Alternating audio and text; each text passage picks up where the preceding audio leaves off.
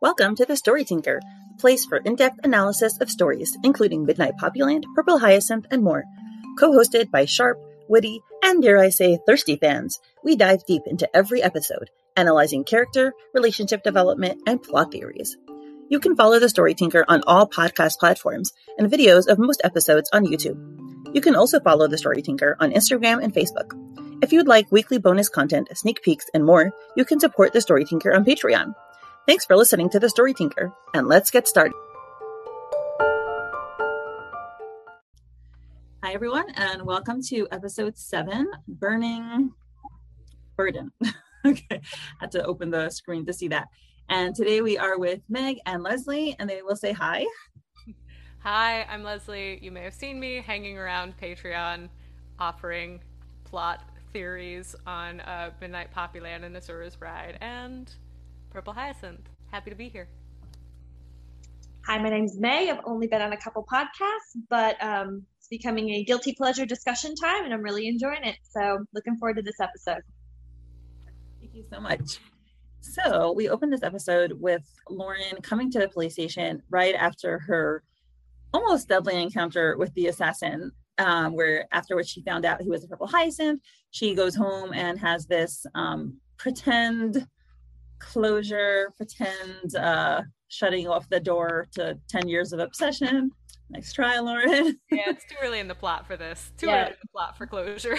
like it's episode six, honey. You got a lot more to go. yep. And we see this beautiful building. It's um, I don't know much about architecture, but there's like Roman columns in the Ionic style. Okay, I, I really don't know which style they're in, but I, I, I could go. Corinthian. Caribbean. Okay. yes, I have no idea. I did I did read one book about architecture and I, you know, knew it for about five seconds after reading it, but I've forgotten everything since. So, but it's a it's a nice building. Um, city art house is based off of, oh, or like inspired so. by. I never heard anything about it, but it could be get, that it was mentioned before I became a fan. Yeah, I get like hybrid London Paris vibes. Yeah, same. Yeah, I feel like I feel like sophism is probably if she is hearing this just like I just it was just pretty. you know, I did hear an interview where um, they said someone asked them like where the idea for Purple Hyacinth came from, and they actually said that the they weren't they like the aesthetic and the aesthetics came first, like the the fake Victorian sort of Victorian ish, mm-hmm. both the buildings and the costumes came before the plot. So she probably did think it was pretty. probably. I bet there's also something like it has straight lines and therefore it's simpler to do in SketchUp. Yes. Yeah. So it's a nice building, you know, ornate, nice government building uh, with these large, looks like glass doors with wooden frames and the logo of the police department in front. And she is, Lauren's walking in. Oh my gosh, I just noticed the the guard or the person sitting by the desk looks like um Christ Schaefer, the the bomber at the the theater in the first in the prologue. Oh Doesn't yeah, look like him. Mm-hmm. Oh, a little bit. A little bit. He has that same cap and the mustache and like the hook nose. I just thought he looked asleep, but yeah, that too. he also looks asleep. Great security right from the start. So she walks in and she is walking into this room which we'll we'll see a lot of over the whole course of this story. We have a whole bunch of people at their offices sorry at their desks um, sharing this office space. Lauren removes her mask. She says good morning everyone. And then we have this cute adorable little woman saying hello officer sinclair. And that is she is called no less cute secretary lila deroses and i love her she is my precious sunflower. I think I called her the human embodiment of a cupcake. That is that is correct. well, given the, the the poetic principle that you must suspect those that you should least suspect, I think we should all be very suspicious of Lila.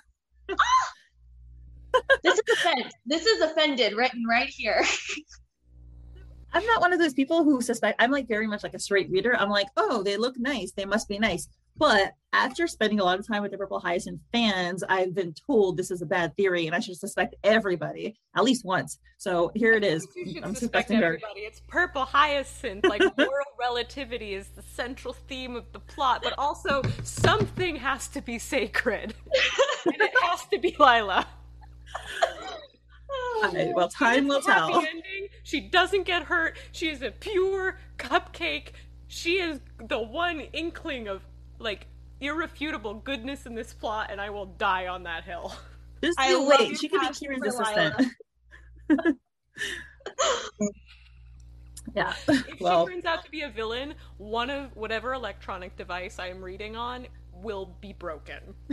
Something will be broken. I that I just she's just she's gonna you know she's gonna make Lucas happy, and they're one day they're gonna get married and have beautiful babies, and that's that's that the grump and the cupcake, the grump yeah. and the sunshine. That that I'm a little improbable about, but we can discuss that. I don't know if this is if there's any hint of that interaction, but we can just do it anyway. Mindy, Mindy, don't shoot down my hopes and dreams. You, you gotta if you stop. walk into an office and there's a bubbly one and there is a grumpy one, they must fall in love. It doesn't matter any chemistry. It doesn't matter if it's canonical. It doesn't matter if they don't talk to each other for the entire length of the series.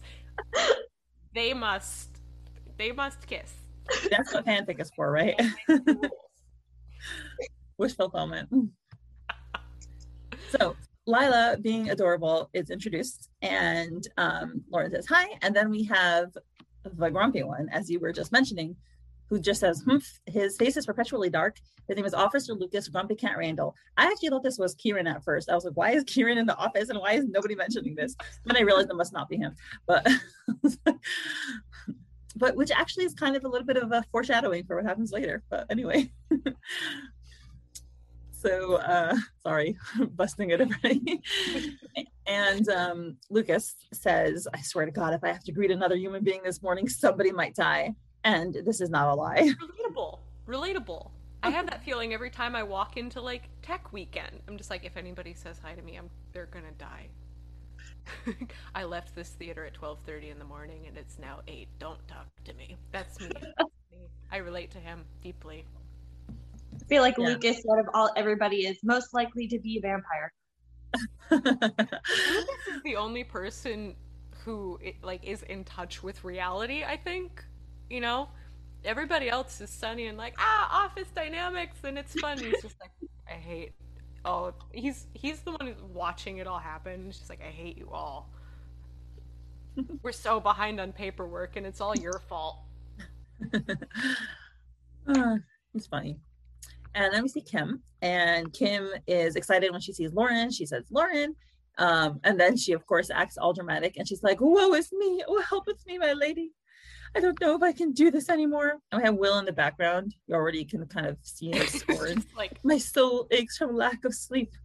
And Will is not tolerating this, and he's like, "Shape up and stop whining," slapping that paper on his wrist hand. Mm-hmm. And yeah, he's like, "Lauren and I slept just as much as you did, and we're perfectly fine." And Kim corrects him. She's like, "Lauren, wrong. Lauren never sleeps," which we will learn is definitely very true. She doesn't sleep. She doesn't eat. So basically, don't format your life habits off of Lauren because this is a fictional character and you would actually be dead within like a couple days. Like, there's no way. Yeah. Concussion, she's up and running. No safety precautions, no seatbelts. She will definitely not wear a seatbelt. So, is, I can't confirm fairly quickly convinced by an assassin to just like hang out with him. Yeah, goes to a cave. I yeah. mean, serial killer cave, cool. Lauren's oh my gosh, thank you. Don't use Lauren as a template for your life choices. We will look on with admiration any fictional character. exactly. Yeah. Oh my god. When you, even when she went to meet him, well, we'll see. But yes, I totally agree. It was very rash. Stranger danger, Lauren. Stranger danger. yep. And you know, it's interesting because I think maybe in a sense her um her ability to see lies might give her a confidence that she really shouldn't have. That's a really good point. No. I mean, she feels we know that she rushes into things. That's already, Mhm. you know, we've seen it for sure. And obviously, her obsession blinds her and like makes her do things that she maybe shouldn't do or that she should think twice before doing.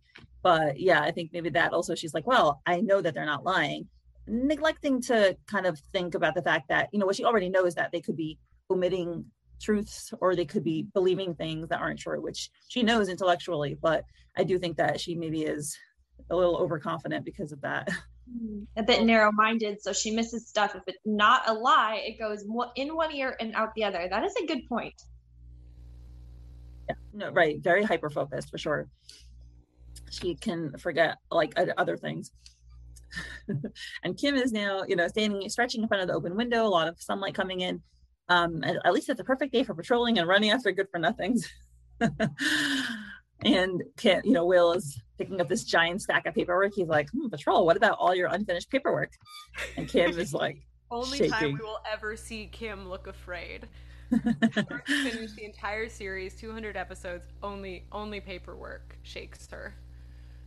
yep, and i would just like to say that her standing in front of that window to this day is still one of my favorite panels in the whole series it's just she's so relaxed she's just you know kind of stretching and it's just a beautiful panel and i love it Yeah, Sophism really, really knocks it out of the park with the lighting. Like, yeah captures the mood so well. And yeah, also, Kim is happy.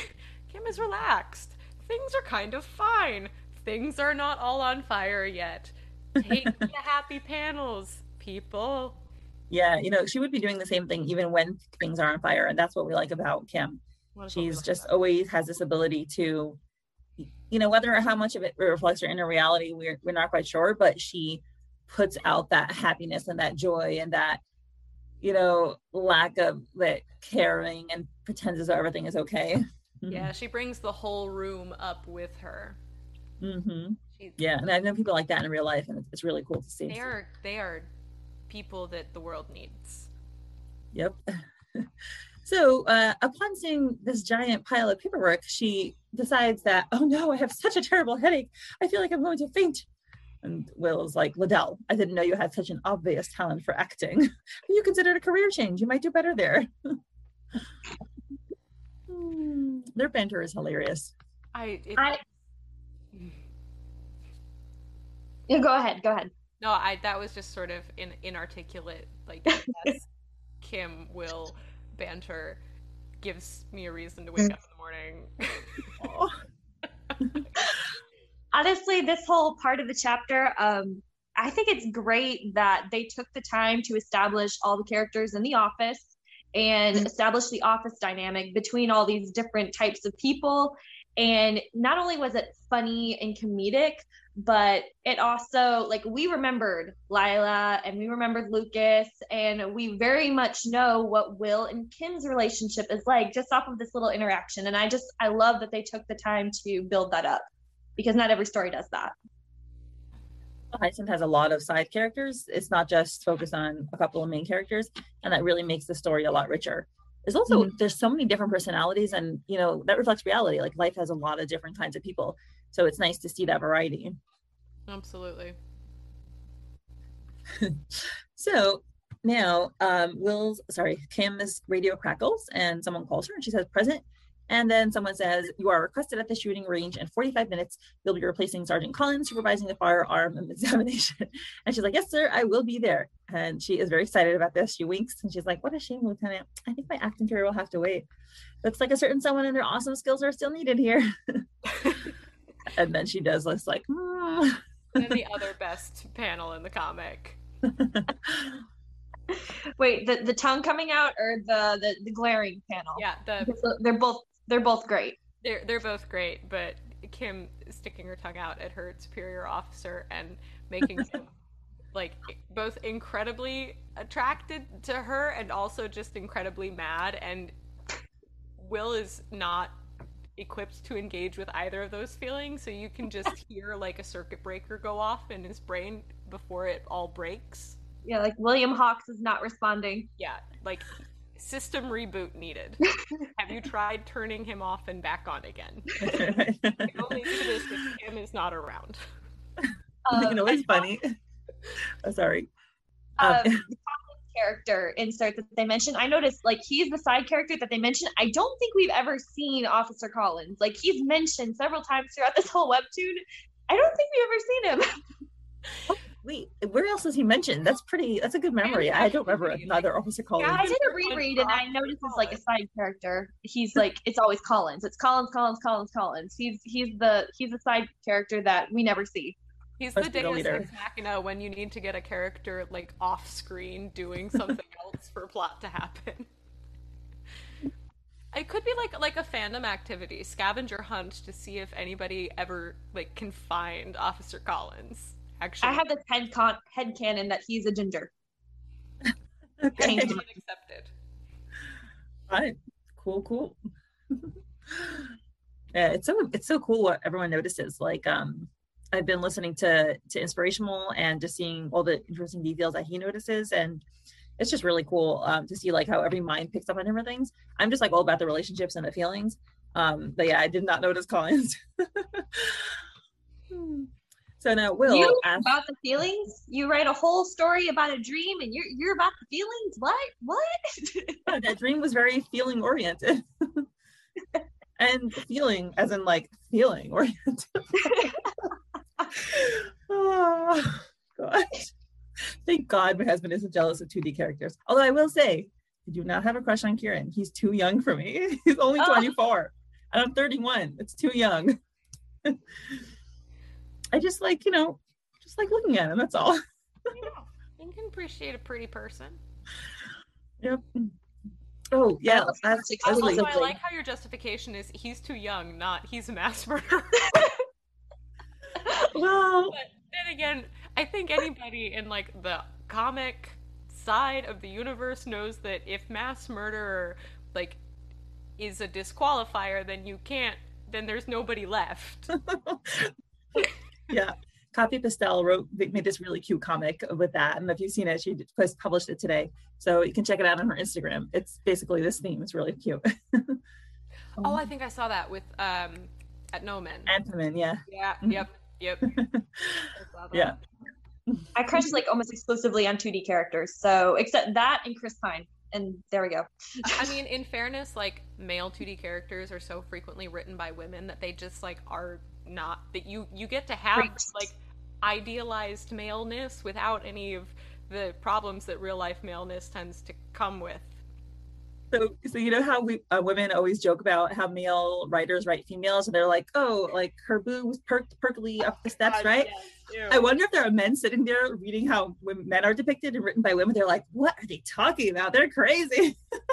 it, uh, but I mean, you know, like it, what I notice about all of this is that generally, like women-led comics or productions like the ide- like the, the the ideal man as written from the female gaze is like over human like it errs on the side of over humanized as opposed to like over sexualized like over yeah. you know the the the presentation of that person as a sexual object tends to come secondary in in importance or even in just in screen time to that person listening and being present and respecting mm-hmm. boundaries and like being in touch with their emotions and seeing the, the the female protagonist as an important person or the female like lead and so if there are men reading thinking this is so unrealistic well start taking notes honey actually one of my one of my the funniest lines was um, when one somebody on the Midnight Poppyland fan group wrote she read aloud to her husband the episode it was like the last episode where um, Tora kissed Poppy and he's like oh Christ you take like you taste like fucking heaven. Sorry for my cursing. And he's her husband snorted and he's like no man whatever. So he's like oh that was written by a woman. And she was like take notes. So it was hilarious. I'll always remember that. But actually Leslie I was, I was talking with I mentioned to Meg and some other people yesterday if I, I don't remember because I've said this a couple of times, that I've noticed that the, the Purple Hyacinth fandom is not at, as um, sexualizing and like r- lustful as the Midnight Poppyland fandom. Like very, very, very, very much not. Um, and I found that very, very interesting to see because the Midnight Poppyland fandom is like extremely blatant about yeah. their physical attraction. and the Purple Hyacinth fandom not not as much, like very much not. Um, occasionally they'll say like, "Oh, he's gorgeous," but um, they kind of do the same thing for the women characters just as much, and um, and it's not very sexual. It's like it doesn't get that far.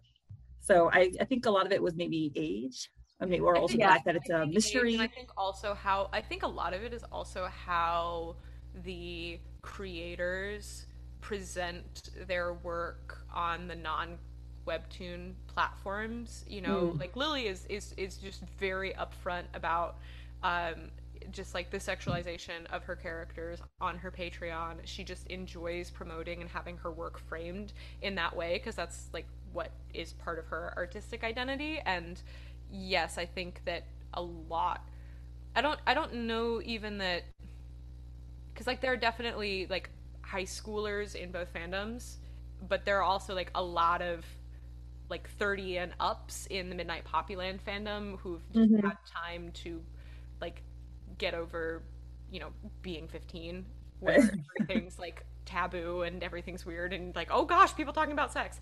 Um mm-hmm. but also I think that that sophism and and Ephemerys like they're also they present offline both as younger it's mm-hmm. not in the genre. Like if this it, this is this might have romantic elements, but it's like not a romance, you know? Yeah. yeah.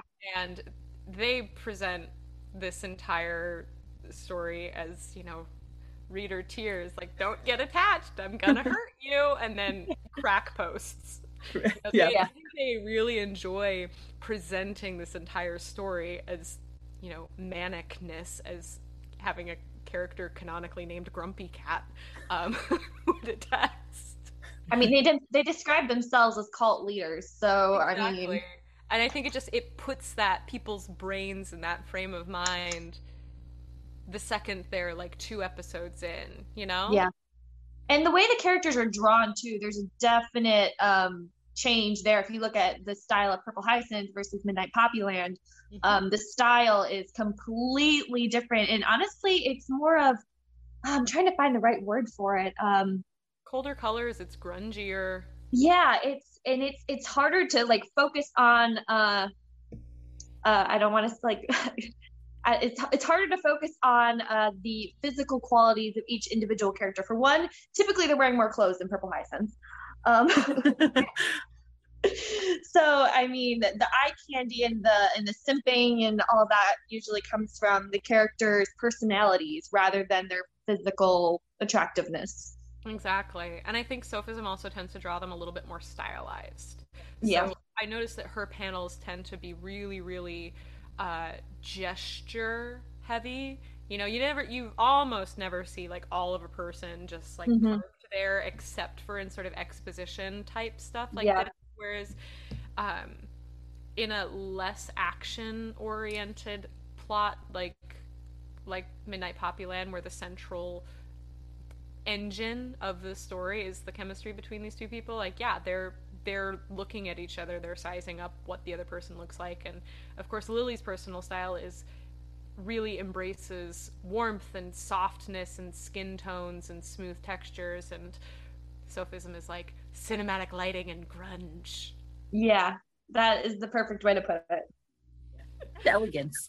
You know i was thinking about um because I've been reading webtoons for a while, I was like, oh, wouldn't it be nice if I did a webtoons? And I was thinking about what kind of style, and I was like, I really, I like being realistic, but I love I love the fact that you can immediately tell when something is purple hyacinth, and it has this just beauty that I would love to be able to, not I wouldn't I don't want to say replicate, but also have a like a beauty, like more like a it's, it's a little bit like it's like just you know like when you see a Monet or when you see a Van Gogh, it has a style and they all look the same, and you can tell yeah. that it's their work. So I just like that idea of like it's some interesting way of present presenting it. Anyway, yeah. So I think every creator wants that style though. They want to be able to have someone look at their work, whether you're a writer or an artist, and be able to say, "Oh, that's me." Like, and it's I think it's amazing. Like, um, for example, Jane Austen. Like, people have tried to replicate her work. They can't. It is so iconically Jane that there's no doing it over. And I think everybody wants to strive for that. And I think Purple Hyacinth is very unique from that standpoint. You look at it and you know who drew it. Yep. Yeah. so going back to the gorgeous lighting and drawing, we see our beautiful Will's face with again light and shadow on him. And he asks Lila, he's like, Could you please put this pile pilot paperwork on Liddell's desk when she comes back? I would really appreciate it. And you can just tell he's putting on the charm because Lila is blushing and she's like, Oh, with pleasure, Lieutenant. Will know that he's starting on the charm. He definitely is, but is he aware? Um, I don't know, maybe not. Maybe he's just naturally charming. As I have a cute baby brother who knows he's a cute baby brother, he knows. He yeah. knows what those baby blues do. He knows. He knows. Oh, that's right. His eyes are blue. Nope. What? Nope. You never noticed? I did not notice. You see, that's how not lustful we are here. sure. sure. That's how not lustful for Will you are here, I guess. Moving on. so, um, Kim is gripping her radio oh, very tightly because correct. Lila has this giant, massive paperwork, and it's. I take it back. Of... Will knew exactly what he was doing, and he was doing it for this purpose. Yeah. I take it all back. Freaking. Kim is is being angry. Lauren is enjoying the show, and she tells Lucas, "They're completely adorable this morning, aren't they?" So she always enjoys the spectacle. Lucas, who perpetually has a shadow on his face, he just has his own personal forest, says, oh, I wish it was illegal to be that energetic, right? And a hair over his eyes. And then he tells them we have a meeting in the um, break in the briefing room. You better go before I request you three as my next shooting practice targets. After that, you'd be silent forever. You just see the longing in his eyes. I imagine him saying this so sincerely too, like he'll be silent forever. Like he's longing for it. and you can you can hear the dial-up noises in the rest of the room. I, I don't know if that's what sophism is trying to translate when she does the dot dot dots or if like that's what's supposed to be in my brain when I read that in a comic, but every time I, I hear like 2004 i'm trying to use the computer while my friend's dad is on the phone dial up noises. Oh that's funny. That's been a long time since i've heard those noises. Thinking about the artist i don't think that's what they were intending but it works though. It does work. It does work. Like, yeah. and one thing that i love is like the i mean this is something that i guess a lot of comic people artists do. And I just wasn't really familiar with comics before I started reading webtoons. But where you switch from the normal art style to this like cutesy art style when mm-hmm. the expressions have to be extremely dramatic, and it's just adorable. Like it becomes simple, it becomes like emoji style, and it's just uh, so funny. so they're in the briefing room, and you know, it's so funny. The first thought that came to my mind while looking at these chairs, I was like, "Oh, are they social distancing?" because there's like space between the chairs. Like, okay, this is coronavirus inspired. Anywho, it's just funny. ah. all right. Um, so Captain Herman walks in. He says, "Good morning to all." And then he says, as many of you know, two high priority citizens were murdered last night in the 11th precinct. Uh, we are dealing with the purple hyacinth again. Thanks to Officer Sinclair, we now know he is male, around five nine tall, and 20 to 30 years old. So, okay, nice. We have a height. For, also, for... like, Kieran's short. That's not short. It's just, I mean, okay, never mind. Uh, maybe not. I'm, I'm Jewish. Jewish men are not tall. So, I mean, I'm married to a very tall man, but he wasn't born Jewish, so that doesn't count. But yeah, so in my world, five nine is not that tall. Short. okay, take it back. Sorry. I just I can't look at these and think Herman is drawn like a horse in this chapter. Like the lines, the jaw, like the big mouth. I, I can't unsee it. Like he's just so sincerely ugly in these panels. I don't think he's ugly. I I don't think anyone in this comic is ugly except for the, the butler. Sorry. I, I, don't, I don't think Herman's ugly. I think honestly, every single person I've seen in this comic is just is nice oh, looking. Oh, not so much like ugly, just like the way he those couple panels for some reason, like the way he's talking or whatever. Like I think horse face. That's all I can think. That's fine. Well, I haven't found a Herman Simper yet, so I don't think you're hurting anyone's feelings. a Herman Simp? oh my gosh. Hello, people have their taste. You never know. Uh, yeah, I guess not. All right, I'll take it back.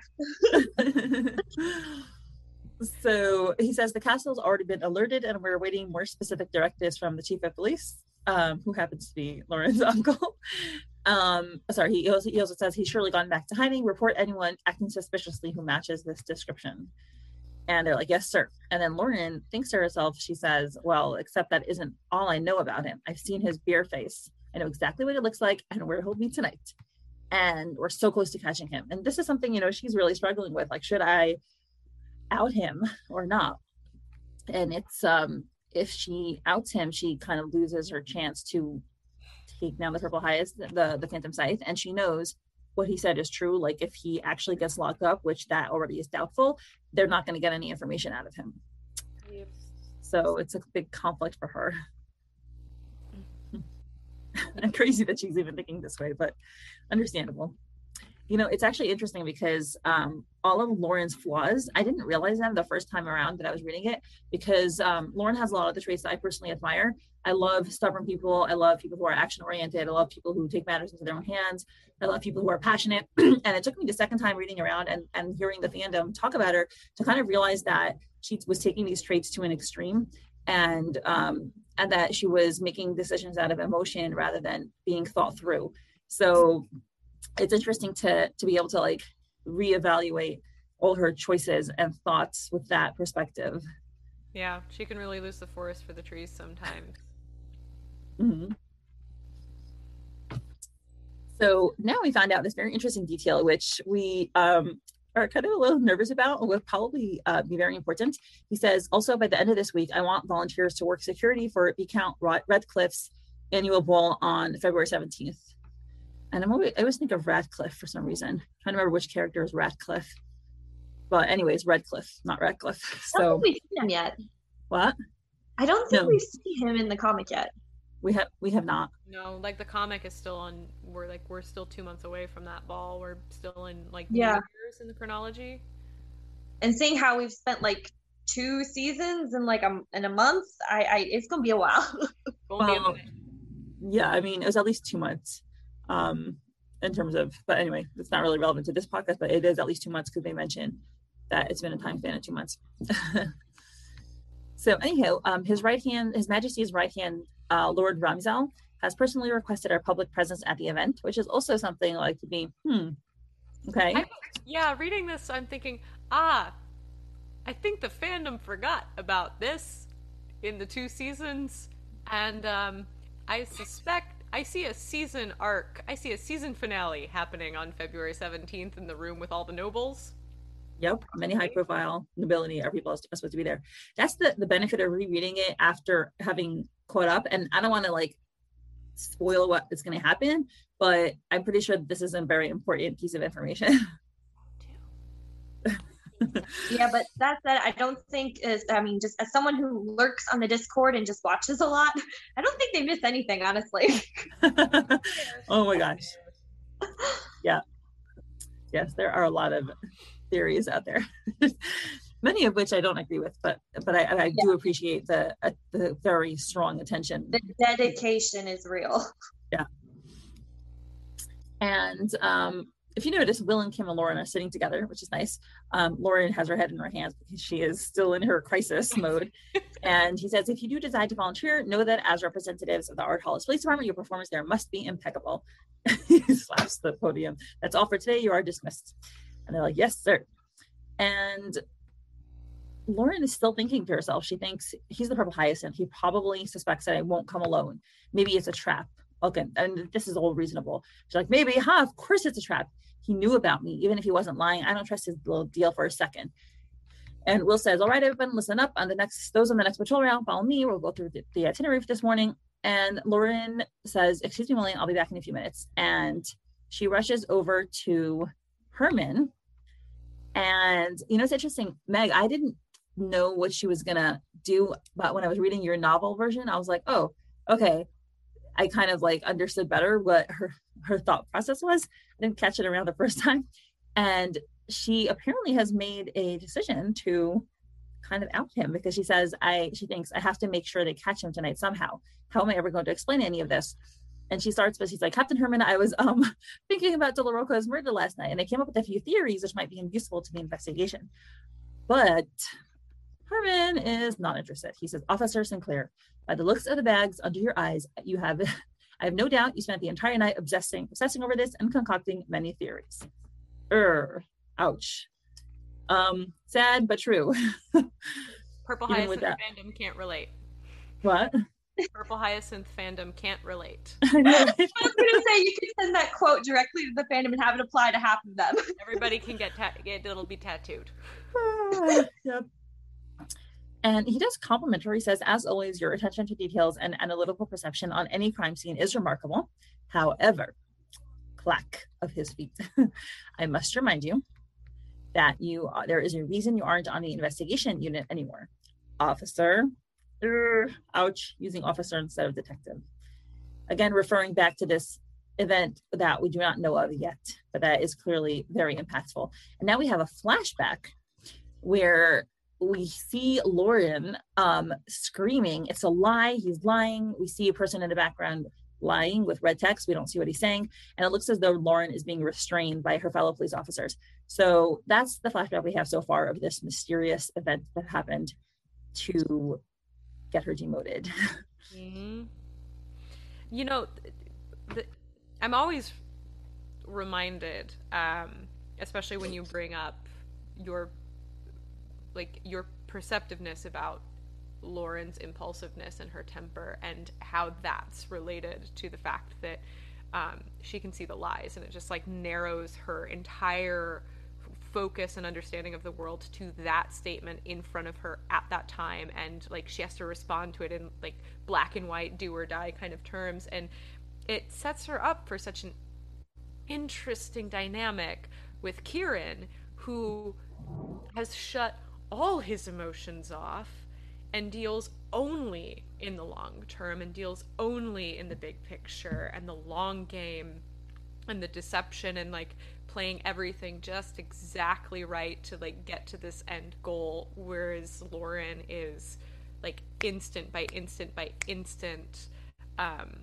and I like I hadn't even really noticed that dynamic until you brought it up the first time and then you did and it just puts them into such phenomenal re- relief. They're like perfect foils for one another with that. Oh, I really kind like of, that. Yeah, that's, I mean, that's, I, I, was just, her talking about it kind of reminded me about the same kind of thing, just thinking about her character like that. Um, but this scene, particular with with Herman, following that line of logic, that she is so, you know, narrow-minded, obsessed. But I feel like that because of that, she's a character that self-deprecates all the time. She does not have a ton of self work, and I can just I, I can just um, envision like she's sitting there, and Herman is reading her the riot act, and she's just feeling enraged, humiliated, helpless, and I we don't have any like inner dialogue there. But all I can think of is on the look on her face, she's like halfway agreeing with him, halfway upset that he's right because you can't really disagree with him because her judgment did get all skewed but she's like probably yelling at herself inside and i that makes me really sad. Yeah she doesn't see the part that she plays in the whole picture that's yeah. sure. and Kieran like only sees the part he plays in the big picture and doesn't actually like see himself you know? Mm-hmm. yeah, it's hard to be objective I didn't think so much about what does Lauren think of herself in terms of self-confidence and self-appreciation. Like we definitely know that Kieran hates himself, basically.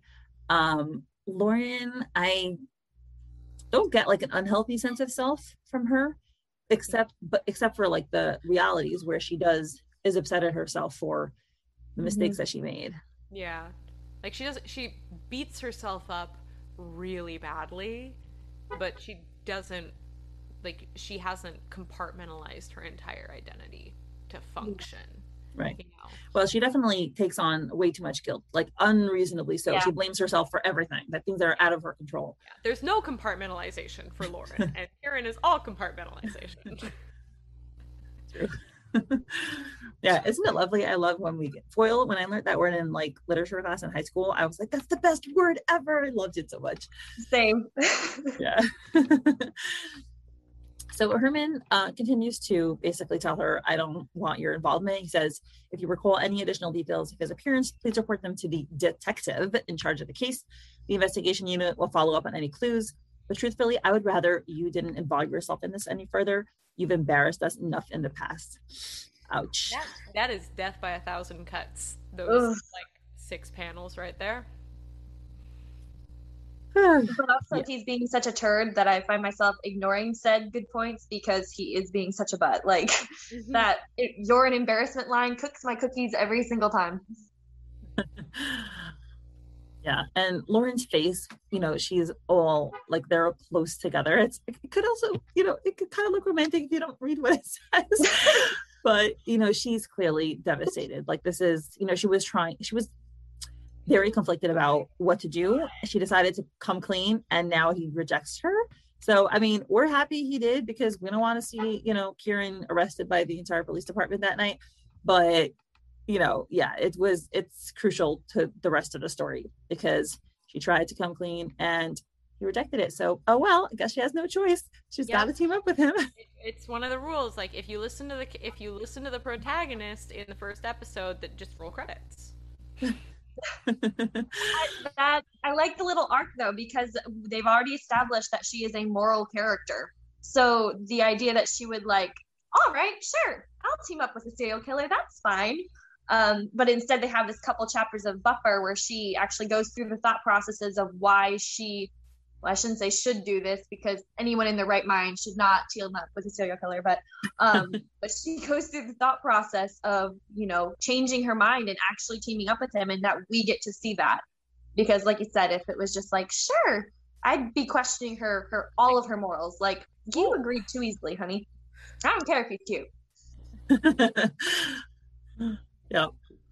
And he gets called away now um, with the with a call, and he does compliment her. You know, he says, "I know you are exceptionally talented, but you're too personally involved for me to allow you to investigate the Phantom Scythe again," which uh, I think is 100 percent true. She really is. Yeah. Like, Your thinking and actions will be biased. Yeah. I might be by myself here, but with Herman, I feel like there because he doesn't lie in the story really. Um, I don't know if is there anything from Herman that's think he's ever lied. Yeah. Um, but lies of omission, I think, are really big with Herman because I'm still not convinced that he is singling her out purely for her mistake. I um, I'm I'm almost positive that either he's received orders from everybody else or he's got a bone to pick with the uncle or something like that. There's more to it. I convince me otherwise. I, I won't be convincing you otherwise because I'm on that same train and I don't have an itemized list of why I think that, but it is a gut feeling and I'm Mhm. Yeah, I'm there with you. So um I don't know. I don't I mean I, I could see the the parts where, you know, based on what other characters have said with that it would be something personal. I don't suspect him as being like part of the Phantom Scythe or anything. I think he just is a harsh kind of personality. Um, but you know, willing to be surprised. I don't think he's Like- part of the Phantom Scythe, but I do think he is. I don't know. There's something more to Lauren being held back than meet the eye. I don't. I don't think he's part of the pur- the Phantom Scythe though. So And he tells her uh, good advice. Perhaps you should consider uh, spending your nights sleeping instead of theorizing so you can be ready for actual duties. I'm very pro sleep. As I, the older I get, the more pro sleep I am. I really support that. and he's like, you know, you're about to leave for patrol. Have a good day, officer. And Lauren just has this grimace on her face and she says, after all this time, one mistake is all it takes. I mean, in fairness, we find out that it was a pretty big mistake. So, Mhm. y- like, quality over quantity, Lauren. like, I don't want to be that person, but like, y- you did, you messed, you, you did bad. you did bad. Head through window, not good thing. Not good things. Like Herman, no, that's, the, that's Herman, the kind of thing people get fired over. so, Herman is kicking you while you're down, but he's not wrong. Yeah, but it, it's a it's a good point for how trust takes years to build and can be burned down in one day. It's all it takes. One bad day, one off day. Herman doesn't trust her because she's too deeply involved with like wanting the fan to take down the Phantom Scythe to do good work. While she's about to go meet a double agent from the Phantom Scythe to take down the Phantom Scythe, proving his entire point. Exactly. Lauren appears to be missing this fact. yeah, so we said that last uh, podcast when we were talking. Uh, my word for last uh, chapter was irony, but then it continues like the the full. It's it's Like- such an ironic situation. It's hysterical from that standpoint. One mistake is all it takes. Well, Lauren, you're about to make a second one that's going to make the first one look like a typo. if anybody finds out, you, you're going to die. Yeah. Like, oh, I used too much force on a perp. Okay, well, um, best decision after this: go team up with Seal Killer, and that'll fix everything. Exactly. So yeah, Lauren, one mistake is is all it takes. You clearly did not learn your lesson. I fully support your decision here, but you didn't learn your lesson. Those two things are not mutually exclusive. What I want you to do versus what you should do. Correct. Well, it's so delightful to see people being human. And then we have a great story too. So Yep. She's our she's our messy, sleep deprived, starved baby. We will hold her down and make her eat food and then take like feed her melatonin until she takes a nap and then maybe she will start making some slightly better decisions like not yelling at everybody when they're only halfway done with their sentences. you know. We'll I like to think that life is a series of bad mistakes and us learning from them and then making them again. And that's just what life is. So, Pretty much. Pretty much. with a couple good ones snuck in there because, you know, we can't be awful all the time. At least I like to hope. So actually I wanted to ask, um, we do have some extra time before like we finished earlier than I thought we would. Do you want to do some bonus questions for this episode? Sure. Sure. Okay, because I have it like for the Patreon and I haven't been doing it for Purple Hyacinth really, mainly because the episodes have been so, so long that I just didn't feel we had time. But we do have time now. So I'd love to do that. Do you have anything you want to say about the episode before we do that? I love that I, the musician in me just loves the music for for these. I was reading all the way back through, and I got really wrapped up in the music for episode six and like the symbolism of perfect fourths and perfect fifths, and then mm. like minor scales. And I just the little dee dee dee dee dee dee like that plays in this episode when they're all in the office just cemented this scene in my heart and soul as I love these characters and they are my precious babies and nobody touched them. And uh, just ditto on that. I've recently started taking soundtrack lessons. And so I listen to the music so much more critically than I used to because I'm like, okay, how is this put together? What is the mood? What is the feeling? And I love it. I just, I love it. Awesome. That's it's great that you have that like added knowledge. Because I mean, I know I know a little bit about music, but not much. And so it's really cool to hear like when you know something, you can analyze it best. yeah, and like the bum bee dee dee dee bee dee bee that is it's just it is the perfect balance. Like it's not too in your face, but it is clearly people who are too cheerful on a Monday. like, That's a mood. It's perfect. It's so perfect.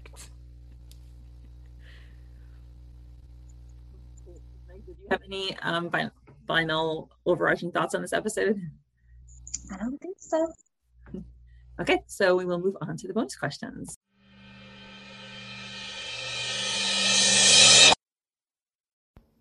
Thank you to my current patrons Susie, Lady Leprous, Alley Cat, Chelsea, Lily, Jenny, Haley, One and Only Taco, Elizabeth, Maria, Molly, Veronica, Emily, Emily, Joe Rochelle, Dahlia, Saucy Tuggles, Meg, and Ann Rose. I really appreciate your support.